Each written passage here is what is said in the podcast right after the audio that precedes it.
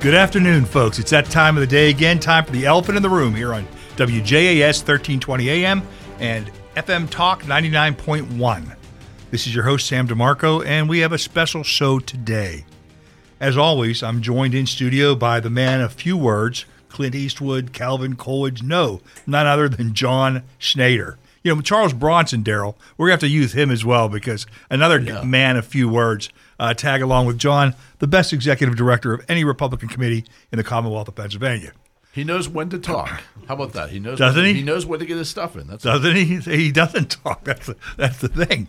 You know, we're uh, you, Daryl. Thank you, our producer, dazzling Daryl Grandy, the man that makes the magic happen and gets the words that we speak here in this studio out to all of our listeners. Thank you for everything you do. sure thing, Sam. And folks, I'm joined in studio today. I told you this is going to be a very special show, and it is. Uh, obviously, I had hoped today we would have better news. We came into this with a, a great deal of optimism, and some things didn't quite turn out the way we wanted to this past Tuesday in the election, but there were some bright spots.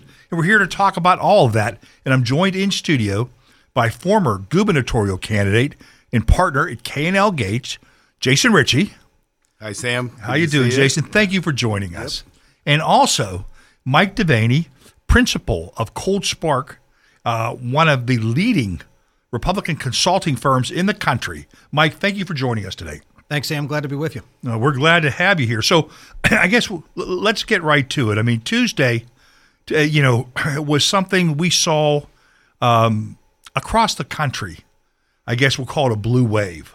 All right, where Democrats, you know, won in a lot of races that uh, Republicans had hoped to experience results in. And for example, in the Kentucky governor's race, you know, Kentucky, a state that had gone 26 points, you know, to President Trump, you know, reelected their Democrat governor, Matt Beshear. Uh, you had Virginia, where Governor Glenn Youngkin, who has great approval ratings down there, but lost control, you know, of the House and failed to gain control of the Senate. And that hit here in Pennsylvania as well, didn't it not? Well, Sam, I think when you look at the election results, both throughout the country and in Pennsylvania, uh, certainly mixed mixed results. I mean, once again, you feel like it's deja vu all over again. Where the day before the election, uh, we feel that we're going to be picking up, you know, a, a, a number of seats, a number of competitive seats, and they happen to go the other way. And I think when you look in Pennsylvania in particular, um, really from the Republican standpoint, some troubling trends that you see. Uh, you see Bucks County, which was one of the last kind of Republican bastions in southeastern Pennsylvania, uh, their commissioners getting slaughtered. Dauphin County, although it's pretty tight, it looks like that courthouse may fall to the Democrats for the first time in history. You see Republican bastions like Lancaster County, uh, some municipalities like Manheim Township, where the Democrats took a clean sweep places like Cumberland County, Republican bastion once again, that had um, you know races that were uh, much closer than they, they need to be. And you look at all of that, you look at the national landscape, the Kentucky governor's race, the Virginia races, even Mississippi in some ways closer than it should have been. And you have here in Allegheny County uh, a, a bit of a bright spot, and I think we got to look at what do we what do we learn from that. And part of that bright spot is for the first time since the 1970s, under your leadership and others, we've elected a Republican uh, district attorney, a district attorney who ran on the Republican ballot. And that county executives race, where there was so much money, there was so much energy, and I'm sure we'll, we'll, we'll delve into talking about that campaign a little bit more.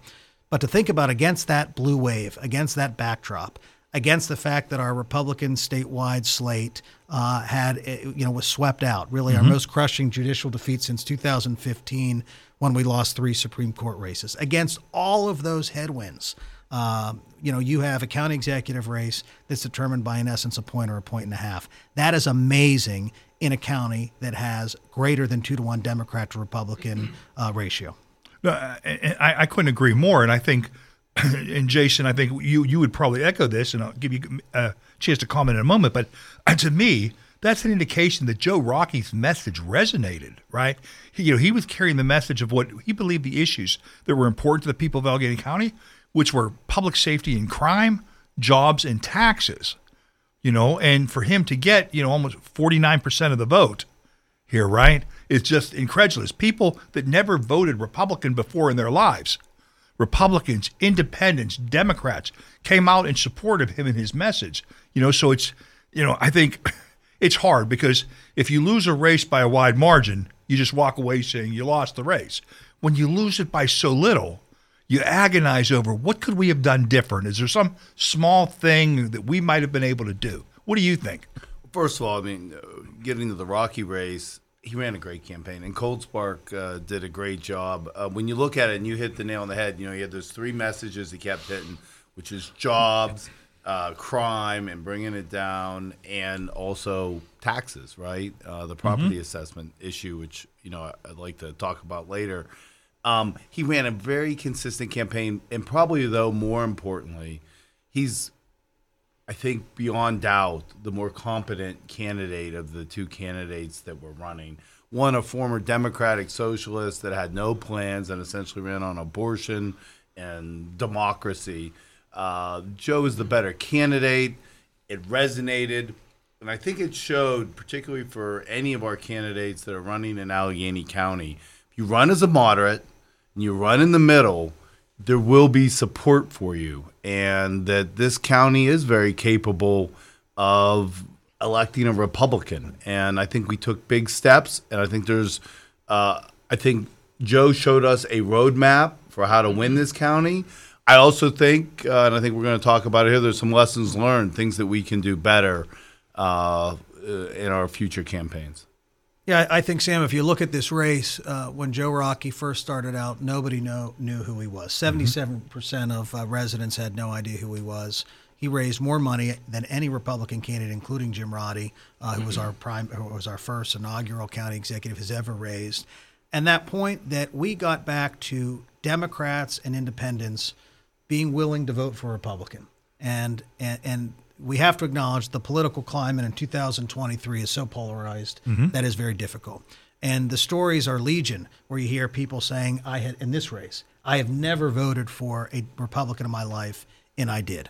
When you look at the results, when you see, um, you know, the fact that Republican performance, strong performance, returned to higher educated, uh, higher affluent suburbs. Upper St. Clair, Republican getting over 60%. Fox Chapel getting over 60%. Uh, the North Hills, the Wexford areas. These are the areas where Republicans have continued to bleed as the parties have, have, have transitioned. When you see gains in the city, winning wards in the city, what, winning a precinct in the north side, cutting the lead in, in, in areas like Squirrel Hill and Shadyside. It was a tremendous effort. And had this candidate uh, and this campaign been in any other county in Pennsylvania other than Philadelphia, he would have won. Had the national environment been a hair better, you know, he would have won. And so while I think many of us are disappointed that we're not going to have a strong leader like Joe Rockey at the helm of Allegheny County, none more than you, Sam, because you need to serve with that craziness. But I think it's also important to look at what worked. And, and perhaps this can be a turning point for people, for the party having a brand and being a brand and not being a stain. And in some of those areas, quite frankly, it's been a stain. We heard that at the at the margins. You know, we heard some people say, you know what, I agree that Sarah is not qualified. I agree she's an extremist. And I agree that Joe seems like a good guy, but I just don't know if I'm ready to vote for Republican again. This coming from Democratic moderates, who in the past I think would have been tickets ticket switchers, uh, but they did so because they did have some lingering concerns, and and and that's still an issue, and it becomes an issue when you're at the margins. Well, I think you know WESA did an analysis, and they came back and they said, well, even though that she won, okay, she underperformed John Fetterman's showing in last year's Senate race in all but 25 of the county's 1,324 precincts. You know, Joe Biden received a larger share of the vote in the 2020 presidential race in all but 154 precincts. so, to your point, so many people came out in support of Joe Rockey. But, you know, one of the challenges that we have here, we're talking about people that were, you know, uh, struggling and wrestling with, hey, I, I, I've never voted for a Republican, right? Can I make myself vote for a Republican? You know, it was Tip O'Neill that said all politics is local, okay? And Joe really ran on local issues which I believe is is showing us the blueprint or the roadmap of how we need to take and run in the future. I mean, candidates matter and campaigns matter. You know, and Joe's not a, not a politician and was certainly not an ideologue. Here was a guy that was aiming for the middle, trying to focus on the kitchen table issues that matter to just about each and every resident here. And you know, I I I say that because I think we need to focus more on the candidates, their qualifications, and their proposed policies than just the label. Because right now, you know, the brand means different things to different people. And Mike, to the point you were bringing up from a national perspective, you know, you know, former President Donald Trump, for better or worse, is still believed by many to be the leader of the Republican Party. And when you say the name Republican, that's what so many people associate with it. And I can tell you as well that I heard that on the campaign trail, you know, and that was used as a pejorative, you know, by Democrats uh, talking about things like, you know, uh, security of the elections, protecting democracy, is reasons they voted for Sarah Innamorato, you know, a clear extremist over Joe Rockey, the guy that's actually qualified. Yeah, it's one of the I think the uh, most troubling things when you look back at the election. That you have you know thinking people um, who really did have that clear contrast, that contrast of a, of a capable, competent, moderate, and they knew it. And yet, at the end of the day, either because of their interest in continuing to punish Republicans for January 6 or, or their disdain for Donald Trump, uh, they cast a vote for somebody who is an absolute unqualified, uh, extreme ideologue for a job that matters. I mean, that, that's very troubling. Yeah, I could not agree more. And you know, when even when I was out there on the campaign running for governor, and I'll tell this story. You know, I had uh, a lawyer who's a partner, a mentor of mine. I would even call him a father figure, um, very close. And I knew he was Democrat, but you know, I reached out and uh, I said, you know, uh, you know, can you can you help me out? You know, I'm uh, looking for donations. I need some support. And he said, Jason, you know, I I can't help you. And I'm, I'm telling you, it broke my heart because I felt so close to him. I'm like, why can't you help me? And he goes, because, you know, uh, ever since Trump took over the party, I'm never going to vote for another Republican. And, you know, that is that was with somebody I was close with, right? Felt that strongly, even though I'd known him for over 20 years in a close uh, relationship. That's how strongly people feel about it. And to your point, Mike, it, they make bad decisions on something that's so important, and the ramifications of what's going to happen to Allegheny County in the next four years are really sad. Uh, that this Trump effect in January 6th still lingers, where clearly Joe Rockey has absolutely nothing to do with any of that. Correct. Yeah, and, I, and I think equally offensive in many ways. Uh, certainly, those uh, center left or left folks who, who knew the choice and knew the contrast and made a decision to support, you know, their ideology over their community. I think is shameful. But I think it's also shameful for the tens of thousands of Republicans who only vote in presidential years or congressional mm-hmm. years who didn't come into the electorate. And we're not going to know this until February when we when we get all the all the returns in. But I have a feeling that there are a number of Republicans that just vote in those presidential races that knew the contrast as well. They knew that this was the tr- the, the, the, the socialist trifecta of Summer Lee, Ed Gainey, and now Sarah Innamorato, and they didn't come into this electorate. And again, when you lose by a point or a point and a half, that makes the difference. And you know we'll, we'll come to see that in the future, but that's my, that that's a theory. So I, I think both of them made some decisions that that I don't think were right for the community. Yeah, and you know, it, I, I I wrestle with this, and you know, I sleepless nights here the last couple nights. Okay, in frustration as to how what do I what can I do as a county chair to get Republicans who we represent to show up at the polls and vote. I mean, for the last three years, I have preached, whether it be on radio, whether it be in newsprint, whether it be on television, The Republicans need to wake up and use mail in ballots to get our low propensity and mid propensity voters to the polls, because otherwise, we're basically forfeiting these races to the Democrats. They have 50 days to get their vote out, and we're going to take and relegate ourselves to just 13 hours. And, and Republicans that didn't come out to vote have no excuse.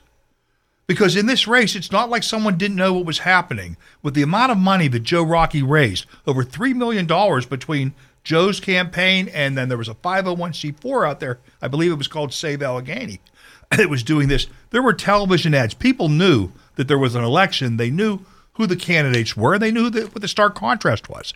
And yet, failure to come out to vote. You know, now we're going to have for the next four years someone who, you know, has no experience nor no good proposals that I've seen, period, on how to address the three issues that we spoke of that were told to us by the voters in polls from January on were their major concerns. Well, Sam, I think part of what you're talking about there are tactical issues. And, you know, tactically, one of the things that I thought was great about the Allegheny County Executives race is that people treated it as a cause, not as a campaign. Mm-hmm. And when you and the left always thinks of it as a cause. Yes. And when you think of it as a cause, you're willing to do, you know, a heck of a lot. You're, you're calculating your advocacy in a different way. And in this race, it amazed me the amount of people who got back to the old-fashioned traditional grassroots campaigning.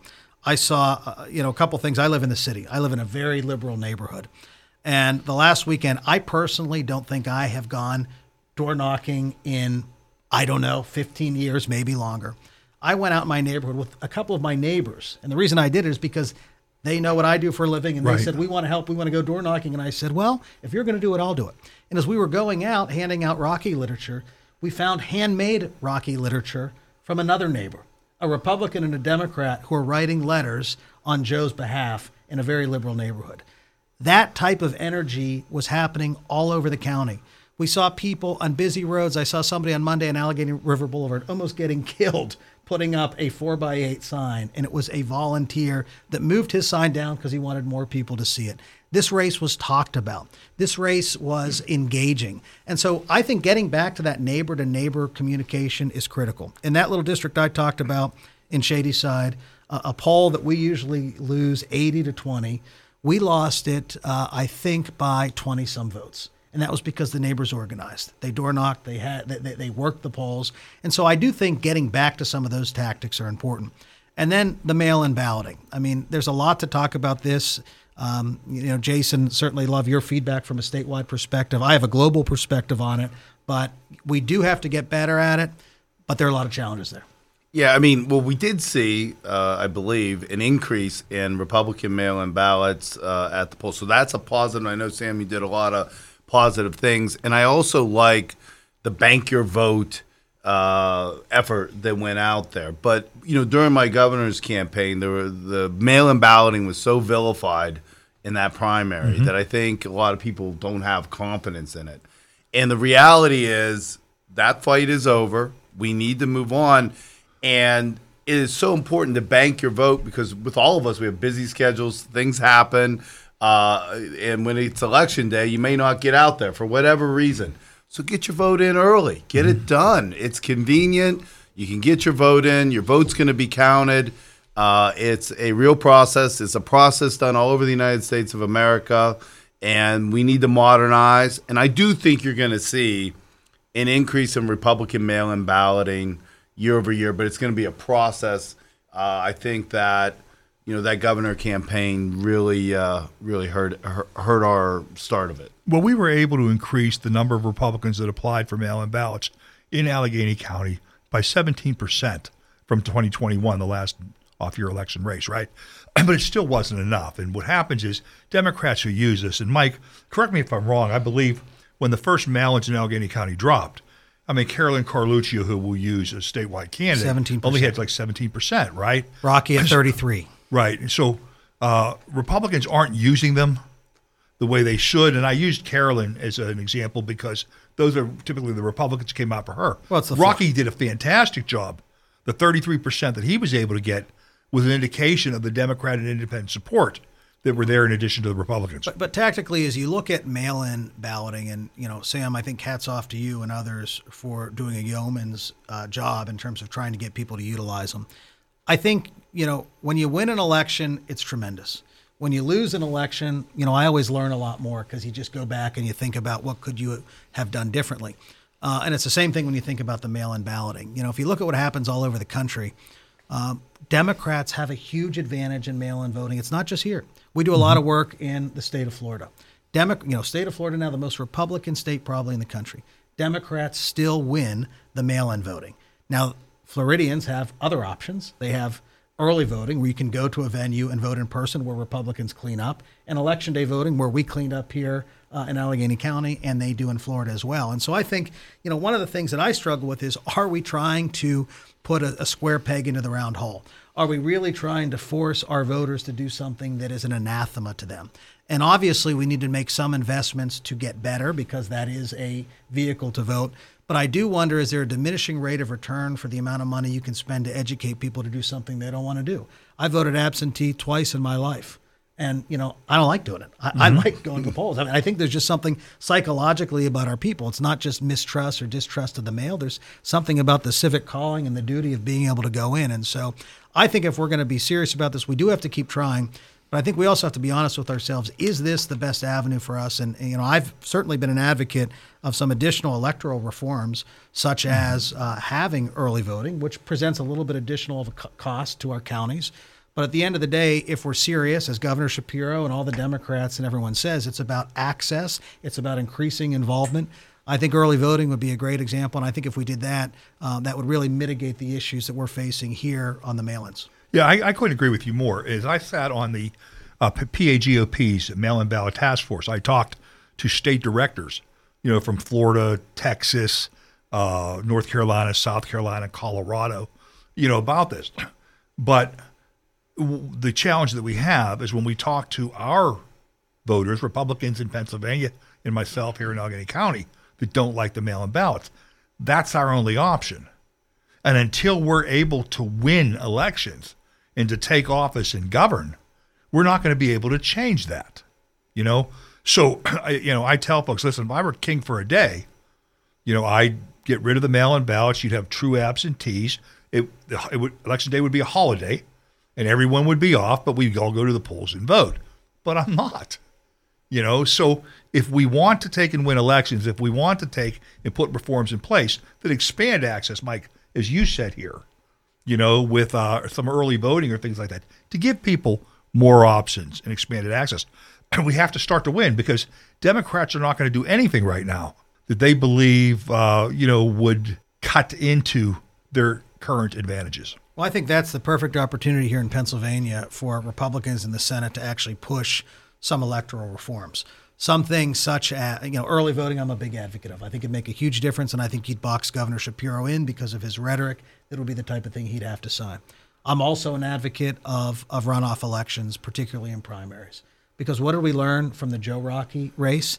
The good candidates matter. To get 49% in this environment, in this county, tells you we have a good candidate. And I think runoff primaries would produce better candidates. Better candidates are going to give us a better shot at winning, you know, every single, you know, day of the week and twice on Sundays. So I, I think those are a couple of common sense reforms that would benefit the process, that would benefit greater participation. And I think the runoff situation would benefit both parties. And ultimately, mm-hmm. if you can get better candidates through a primary, that increases the party's chance of winning. But at the end of the day, it's going to have better people, in my opinion, making the decisions who actually govern. Yeah, I I would want to echo because I think something you said there, Mike, is so important. It's not one of those sexy issues you can get in as a candidate because people don't want to hear it. But if you looked at why are we so politically divided as a country, I think you could look at the primary system that we have as the number one problem. Why? If you look like what runoff system like Louisiana has, for instance, they put everybody in the first round.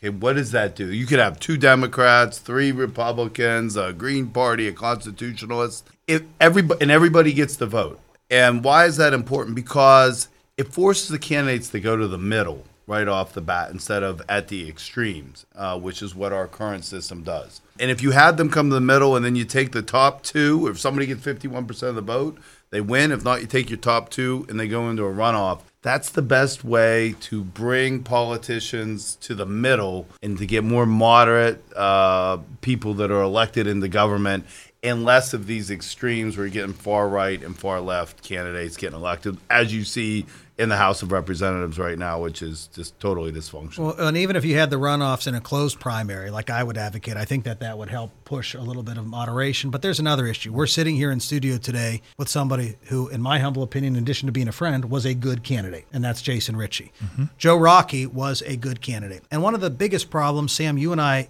know this because we face this. We're out there trying to recruit candidates all the time. I'm trying to do it, you know, for business. You're trying to do it as, as a chairman. And I'll tell you how you'd be surprised, you wouldn't be, but your listeners may be, how many times you go to good people who would be great at the job who have the skill set and the talent, but take a look at the system and say two things. One, I don't know if I want to go through with that or put my family through it. And the second thing is, I don't know if I could win. And that's where I think that you know when you look at you know look at this Rockey race, that was a good candidate. You know, and, and people did respond to him. We came up short, but at least that was encouraging that we had a good candidate and people backed him. That sends a message to future good candidates to take that risk. The biggest thing facing this country right now is a lack of qualified public servants. It's a lack of people willing to mm-hmm. sacrificially serve. You sacrificed a year of your life to do something that you thought was right. Joe Rockey sacrificed a year of his life. So many people don't do that. I think if you do have the opportunity through the runoffs and the closed primaries, more people, more moderate people, more capable people might see a pathway to winning. And I think that'll increase the pool of quality candidates, thus impacting the, the pool of quality people governing. Yeah, it's all, it's all about participation. Folks, we're going to take a break here right now on the Elephant in the Room. We'll be back after the break. This is Sam DeMarco on WJAS, 1320 AM, 99.1 FM Talk. The Elephant in the Room. Be right back. Folks, welcome back to the Elephant in the Room. I'm your host, Sam DeMarco, joined here in studio by gubernatorial candidate Jason Richey and Mike DeVanney, principal from ColdSpark. And uh, we were talking last segment a little bit about the results of this past election, the candidates, some of the challenges that we face, and things like that. And you know, you had some ideas in regards to how we could improve the primary process here in the Commonwealth of Pennsylvania that might help us attract more qualified, better candidates you know, and how and, and all of that helps itself in providing better governance and better government solutions for the people for the challenges that they face, and uh, you know, so on going for, going forward. But we did have some bright spots during this past election. I mean, we talked about we just mentioned in the in the previous segment that for the first time since like the 1970s, you know, a candidate on the Republican ticket won for district attorney here in Allegheny County, despite despite being outspent considerably by a George Soros funded chief public defender. And this isn't the only Soros loss that they've had this uh, this year. So I think the message when we talked about the polls and telling us that public safety and crime were the number one issue, I think that helps reinforce the fact that that was indeed the issue. Now, to give Democrats a little bit of credit here, I will say that, you know, while many of us, we mocked them when their county executive candidate, instead of talking about the issues that the voters were telling us were important, continued to talk about abortion and reproductive rights and, you know, democracy being on the ballot. All these things that no polls showed us were on the ballot. And when I say give them credit, is because they realized they couldn't run on the issues. So what they were doing was trying to gin up support for their base to get their base to turn out, which is essentially what happened. And all the modeling, Mike, I think your team did and we did in the, the campaigns, we didn't anticipate turnout being almost 41%. You know, we hit the mark we wanted to hit in regards to Democrat support for Joe Rockey independent, but the turnout was so high that we felt short. We felt we, we, we fell short of the runway necessary to be able to overtake, you know, their mail-in ballot lead at, at the end. I mean, do you have anything to add to that? Yeah, I think you've uh, assessed the strategy from the Democrats quite well. I mean, Sarah Innamorato at the end of that campaign, she was upside down, which means that her unfavorability was greater than her favorability, whereas Joe Rockey ended the election plus 20 favorable to unfavorable. They knew that she was a weakened candidate. I- mean, it's why when the one ad she did at the end that had Governor Shapiro in it, on some level, I thought it was odd because she only appeared at the end, uh, and it, and it, and it was actually, in hindsight, brilliant. You know, I thought maybe for an executive role, you needed to have the candidate be a little bit more multidimensional than just the Democrat. But their their goal is easy. They've got you've got the hardest job in the world, Sam, getting to 50 plus one as a Republican here. All they need to do is to have 80 percent of Democrats vote for them. Like that is not a hard threshold. And I think that is indeed what they tried to do when they started messaging on those national issues. And I think what they did was two things. I think they did bring some additional folks into the electorate, what I fear we may not have done as effectively, and that is some people who just hate Trump, you know, but maybe only vote in the presidentials. But I think at the margins, a couple extra came out at the end mm-hmm. there. And I think you also had a message to many of those, you know, quote unquote moderates, but when people I self identify as moderate, they're actually liberal, who didn't like Sarah and were either going to vote for Rockey or skip it. And this gave them that extra oomph to say, okay, if my popular governor is asking me to do this, I, I have to assume there's a greater reason for it. And when you lose by a point and a half, or in this instance for her, win by a point and a half, that, that I do think absolutely is, is what happened in that race. And so I think ultimately it was it was a sound strategy. Sam, I, I think you, uh, no pun intended, brought in the real elephant in the room, which is abortion. And you know, you guys started to talk about it later. If you look at Ohio, the Kentucky governor's result, uh, Glenn Youngkin's defeat in Virginia, they all center around reproductive rights and abortion access. Two thirds of Americans believe in some type of choice in the early uh, prior to viability. And even though in the Rockey case, if we want to bring it home, and I think if you look at abortion, and we need to understand where we're at, right, politically, which is we are in a post Roe world. What does that mean? Dobbs, the Supreme Court, in my opinion, made a the correct decision. There's nothing in the Constitution that gives the right of an abortion. And that is something that should be left to the states to decide. That's what the mm-hmm. Supreme Court said. So, but what does that mean? That means now the abortion issue in all of these states is hot and hot and heavy because now politicians and the state capitals get to decide what are the rules for abortion. And so is that issue has become heavily politicized more than it ever has because Roe, we're not still in a row where there's this constitutional right out there. So, as Republicans, we need to understand that this is happening in the political world. And we, I think, if I had to be critical of Joe Rockey, and one mistake that could have actually cost him the election is to say, and he's absolutely right, that abortion has absolutely nothing to do with the county executive position. But then he let Sarah define him without coming out with what his own position was, uh, at least as I saw the campaign. And when you let your opponent define you, you know, she can say, well, you know, he's not telling you because he's one of these radicals like Mastriano who, you know, doesn't, he's going to take away your health, you know, he has private plans to take away your reproductive health care. So I think as Republicans, we need to get on the offense on abortion. It is a big issue. It's a big issue that the electorate cares about. And and if we don't do it, we're going to continue to go oh over 4 in our judges races.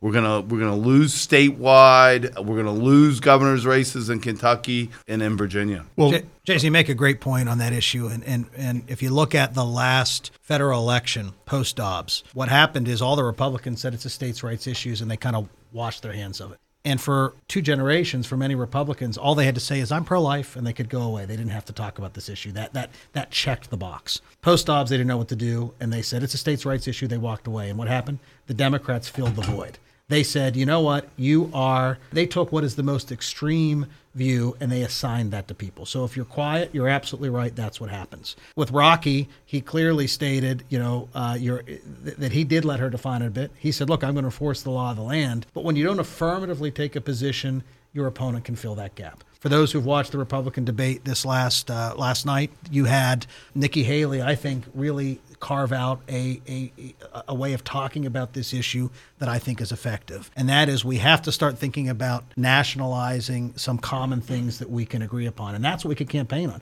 If you talk about a ban for the last trimester, which has seventy to eighty percent approval. Um, that's the type of things that our candidates could be advocating for as opposed to passing the buck and then getting defined. So I think we have to find, you know, we were winning this debate for many years because we were arguing at the end term where there was great consensus. We have to get back to leading and talking about the consensus issues on this very difficult thing, or Jason, you're right, will be defined by opponents. And you know what? If we do that, we can start to define them, which is actually an extraordinarily extreme position, which is allowing abortion up into the day of birth or of birth. You want to put them on defense, start talking about that, but we got to start bringing people back by talking about the things on this issue that we can agree upon. And it's a tough issue. Bringing co- consensus together is the approach to take. But I mean, we had we, we still have problems. I mean, we saw this in the uh, debate that the Republican Party had in Miami earlier in the week. you know, we talked about Nikki Haley, you know, and articulating her position. But I mean, they say when you're explaining, you're losing. Okay, we got a couple issues here. You know, one when the Dobbs decision came down and it threw it back to the states, that's the proper decision. States and the people should make the decision. But the left, they're not arguing. While we on the right are arguing now over okay, what's the right position? Is it 15 weeks or 13 weeks or whatever, with exceptions? The left is pushing it. Well, we don't want politicians, period, making that decision. And it's framed as a way whether we come back with 13 weeks or 15 weeks, they're going to call it a ban on anything after that. And they're going to talk about we're trying to take away their rights. Okay. so we need to figure out a way, somebody much smarter than myself, I- I on how tell- to take and frame I that. would tell you, you know, I have a lot of contacts in Ohio, and you know, Republicans there are uh, breathing a sigh of relief. If they'll tell you quietly. Oh, yeah, behind. because now it's- because the they people- what they did was they ran, and it was you know, and, and Ohio's a conservative state. I would Right. I would argue it's a more conservative state than Pennsylvania is by far, and yet you know they had I think it was sixty percent, maybe even higher than that, voted for a constitutional amendment which basically says that Ohioans have a right to choice up to the point of viability, which is, by the way, determined by their doctor, except for, you know, only post viability when the mother's life's in danger. And so that has now taken this uh, Issue. this Right. issue, and it has closed it in Ohio politics. So, and, and, and the, even Republicans that said they were against it, I can tell you uh, firsthand from talking with them,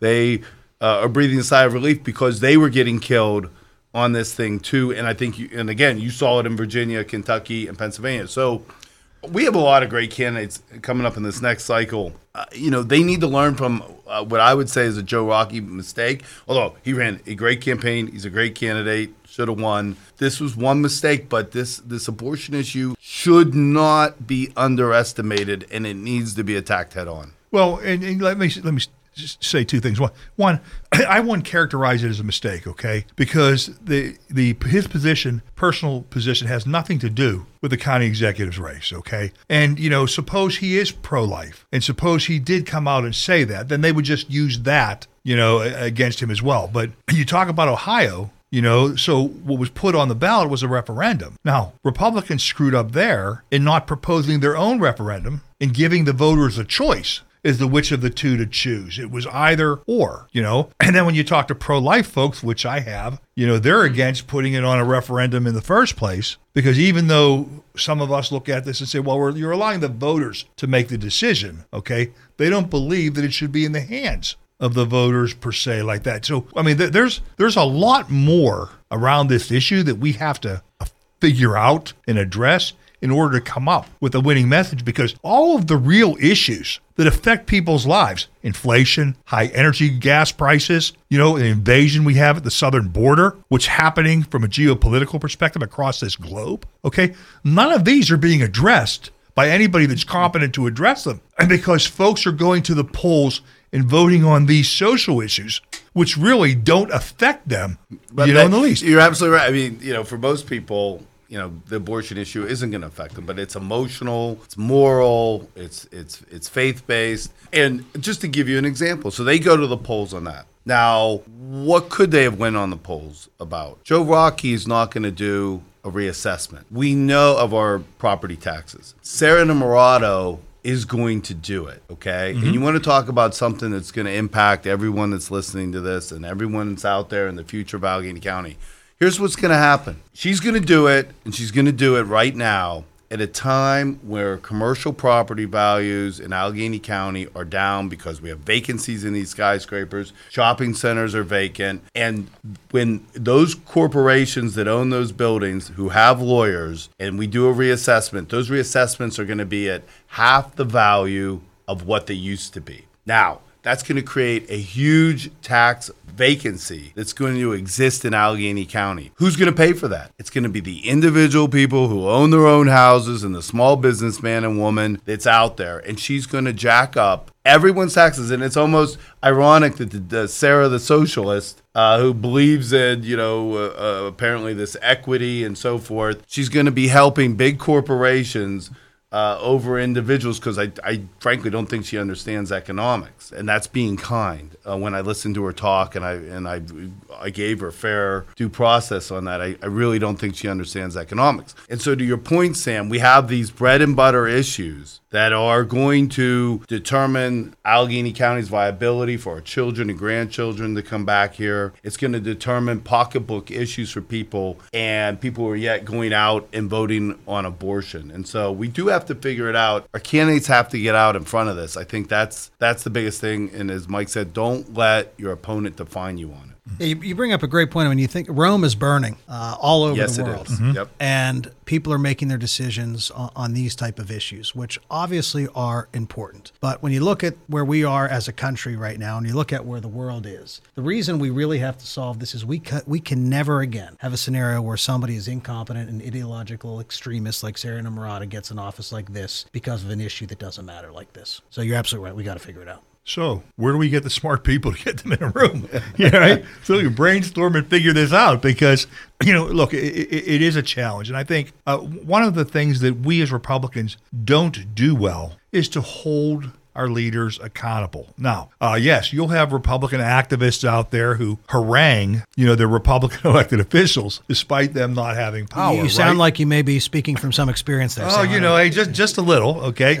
But I, I mean, really, I think, look, you know, November eighth, yesterday started a whole new day, okay. And uh, Sarah Innamorato, she won. She's going to be sworn in as the, or you know, as the next county executive here at the beginning of January. But Dem- Republicans, Democrats, and Independents have to hold her accountable for her actions and the results that they deliver. I believe that Rich, former County Executive Rich Fitzgerald, Governor Josh Shapiro, you know, Senate Minority Leader Jay Costa, they all need to be held accountable because they all stood up before the people of Allegheny County and told them that this was the best choice to take and lead the county into the future. So if she fails to deliver on jobs, it's not just Sarah Innamorato who should bear the brunt of that, but these other folks as well. And and we need to take and start to hold them accountable and demand, you know, the right actions from the very beginning instead of waiting until the next election cycle and then trying to remember what was it that they had promised and failed to deliver. Well. Sam, you make a great point, and you're certainly well positioned to do that as a true uh, opposition, as a leader in an opposition government. And you're going to have to do that as our out large member of county council. We as a party do need to hold people accountable. We have to look at these results and say we came so close. So, what does that mean?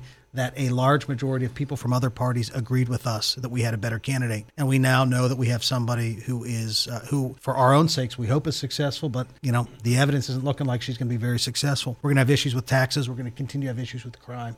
We're going to have issues on homelessness. We have to remind people that there was a contrast. We have to continue to work to change hearts and minds so that in four years from now, we're not going to do what we've done in the city of Pittsburgh. We've run two, six, you know, two serious mayoral campaigns. One in 1969 with George Tabor, where they spent over a million dollars in 1969 money. The second one in 2007 with Mark DeSantis. And people got excited about these races and they lost, and they said, and they and they gave up for a generation. We can't give up. No, no, we, we, we absolutely can. And I think the response that we saw here, you know, with this Allegheny County executive race is an indication that it's the message and the candidate that reverberate and resonate, okay?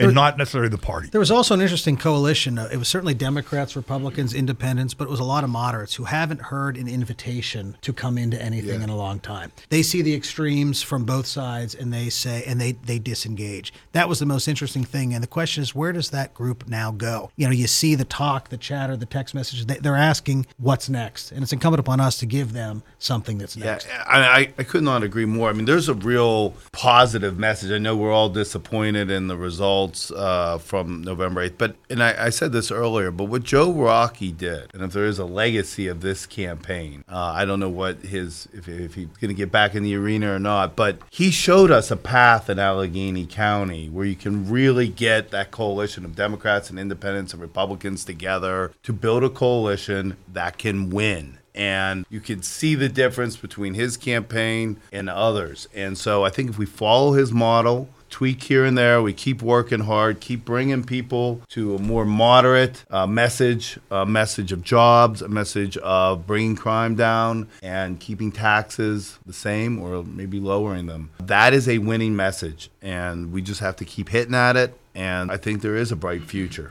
You bring a great point up. Th- th- those kitchen table issues, you go back to Sam's point earlier of all politics being local. The Democrats made all politics national. They've done it throughout the country and they were successful. But you pinpoint something that those core values that people care about did build a coalition. It brought people in who were disaffected independents and de- Democrats into that cause. And I do think we have a blueprint. When you're talking about crime, when you're talking about real issues, not election denialism, not stuff that they can't control in that office, that's how you go about building a party that is common sense and growing and that we're inviting people in that is a big tent. And that that's definitely a way we need to move in the future. And the Democratic Socialists now control all aspects of Allegheny County and city government. And we have seen already with them under control, we've seen crime go up, we've seen 50,000 jobs go out the door. We've seen our population, despite you know predictions that we were going to start going back up again, continuing to go downward. If we see those trends, they're going to have no one else to blame but these new socialists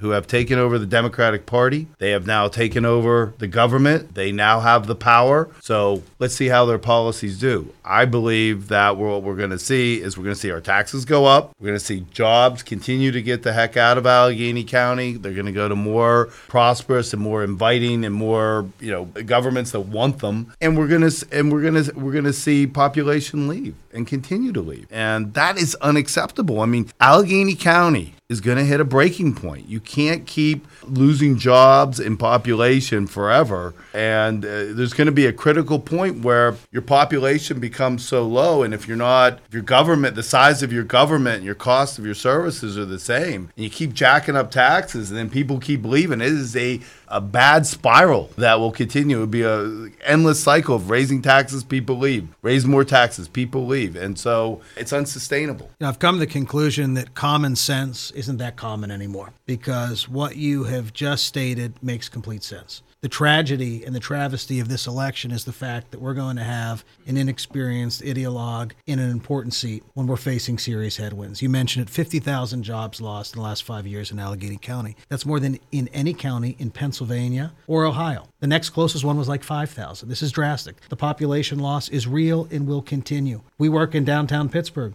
We know the mess that that exists, and we have ideas like from Sarah Innamorato, like using the empty office space for artist lofts and homeless shelters. That's only going to exacerbate the problem. And what is that going to do? People are going to people are going to follow where the, where it's safe. People are going to follow where their tax dollars are better used. And you know the real tragedy is going to be people like my kids and yours that aren't going to have a future here if we don't hold these people accountable. And if they fail, as we believe they will, we vote them out next time. And it's critical that we do, and that's why we're here not just today, but also for tomorrow to build this party. And I will tell you here, you know, we talked about the coalition, the amazing coalition that came together in support of Joe Rockey and in, Steve, in support of Steve Zappala. I've had a number of Democrats already reaching out to me, telling me how amazing this has been, and they want this to continue, and asking, you know, how how they want to get together for coffee. They want to get together for lunch. They want to talk about how this, this is the start of something. And you know, when we say start of something, I believe it's sort of the start of a common sense coalition. You know, people who in the past, you know, held politics at arm length because it's a dirty business or they didn't want to get involved for whatever reason, but now are recognizing how important it is and how it will affect their lives, the lives of their employees, their families, so on and so forth. So, you know, uh, Mike, I put out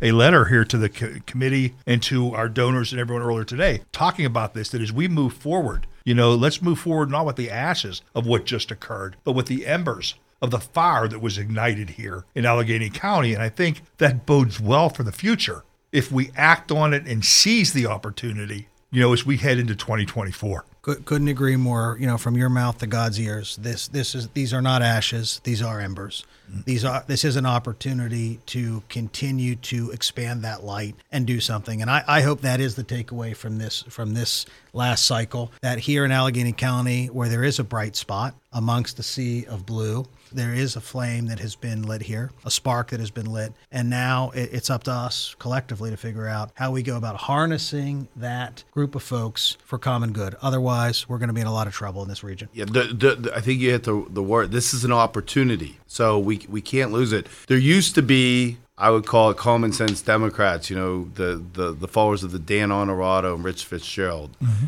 Those folks don't have a home right now. And they're looking like they see these the socialist group and they're like, yeah, I don't recognize that. That doesn't look like a home for me.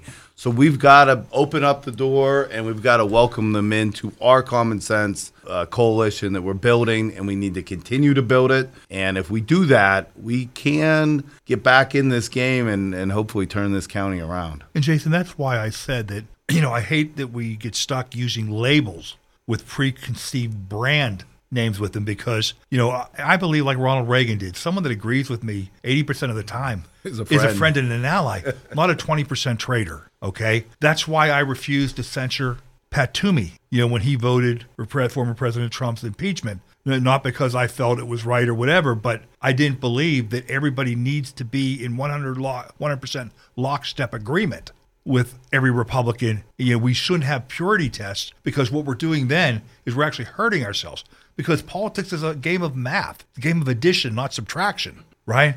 So we need to take and we need to embrace people that will come together for us. And I think that this was a great opportunity, you know, reaching out, you know, to the district attorney, Steve Zappala, and running him on the Republican ticket, having seen in fear what the George Soros prosecutor would mean here, I think was the, the right step. Now, we only have a minute left. Let me take this minute here to thank one, all of our great candidates. I mean, folks like Joe Rockey, Bob Howard, Herb Bollinger, you know, Sean McGrath, who ran for county council, along with Eileen Cunningham, Mike Imbrescia, Suzanne Filiaggi. You know, I want to thank all of the candidates who ran for school board, for municipal office.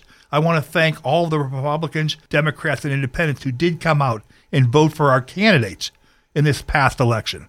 And I want to remind you to take the pain that we felt yesterday with the results and carry that with you and carry it to your friends, family, coworkers who didn't come out to vote because it's extremely important if we look to change Allegheny County and our municipalities for the future that we need to make our voices heard. Mike and Jason, thank you so much for joining us in studio today for the Elephant in the Room.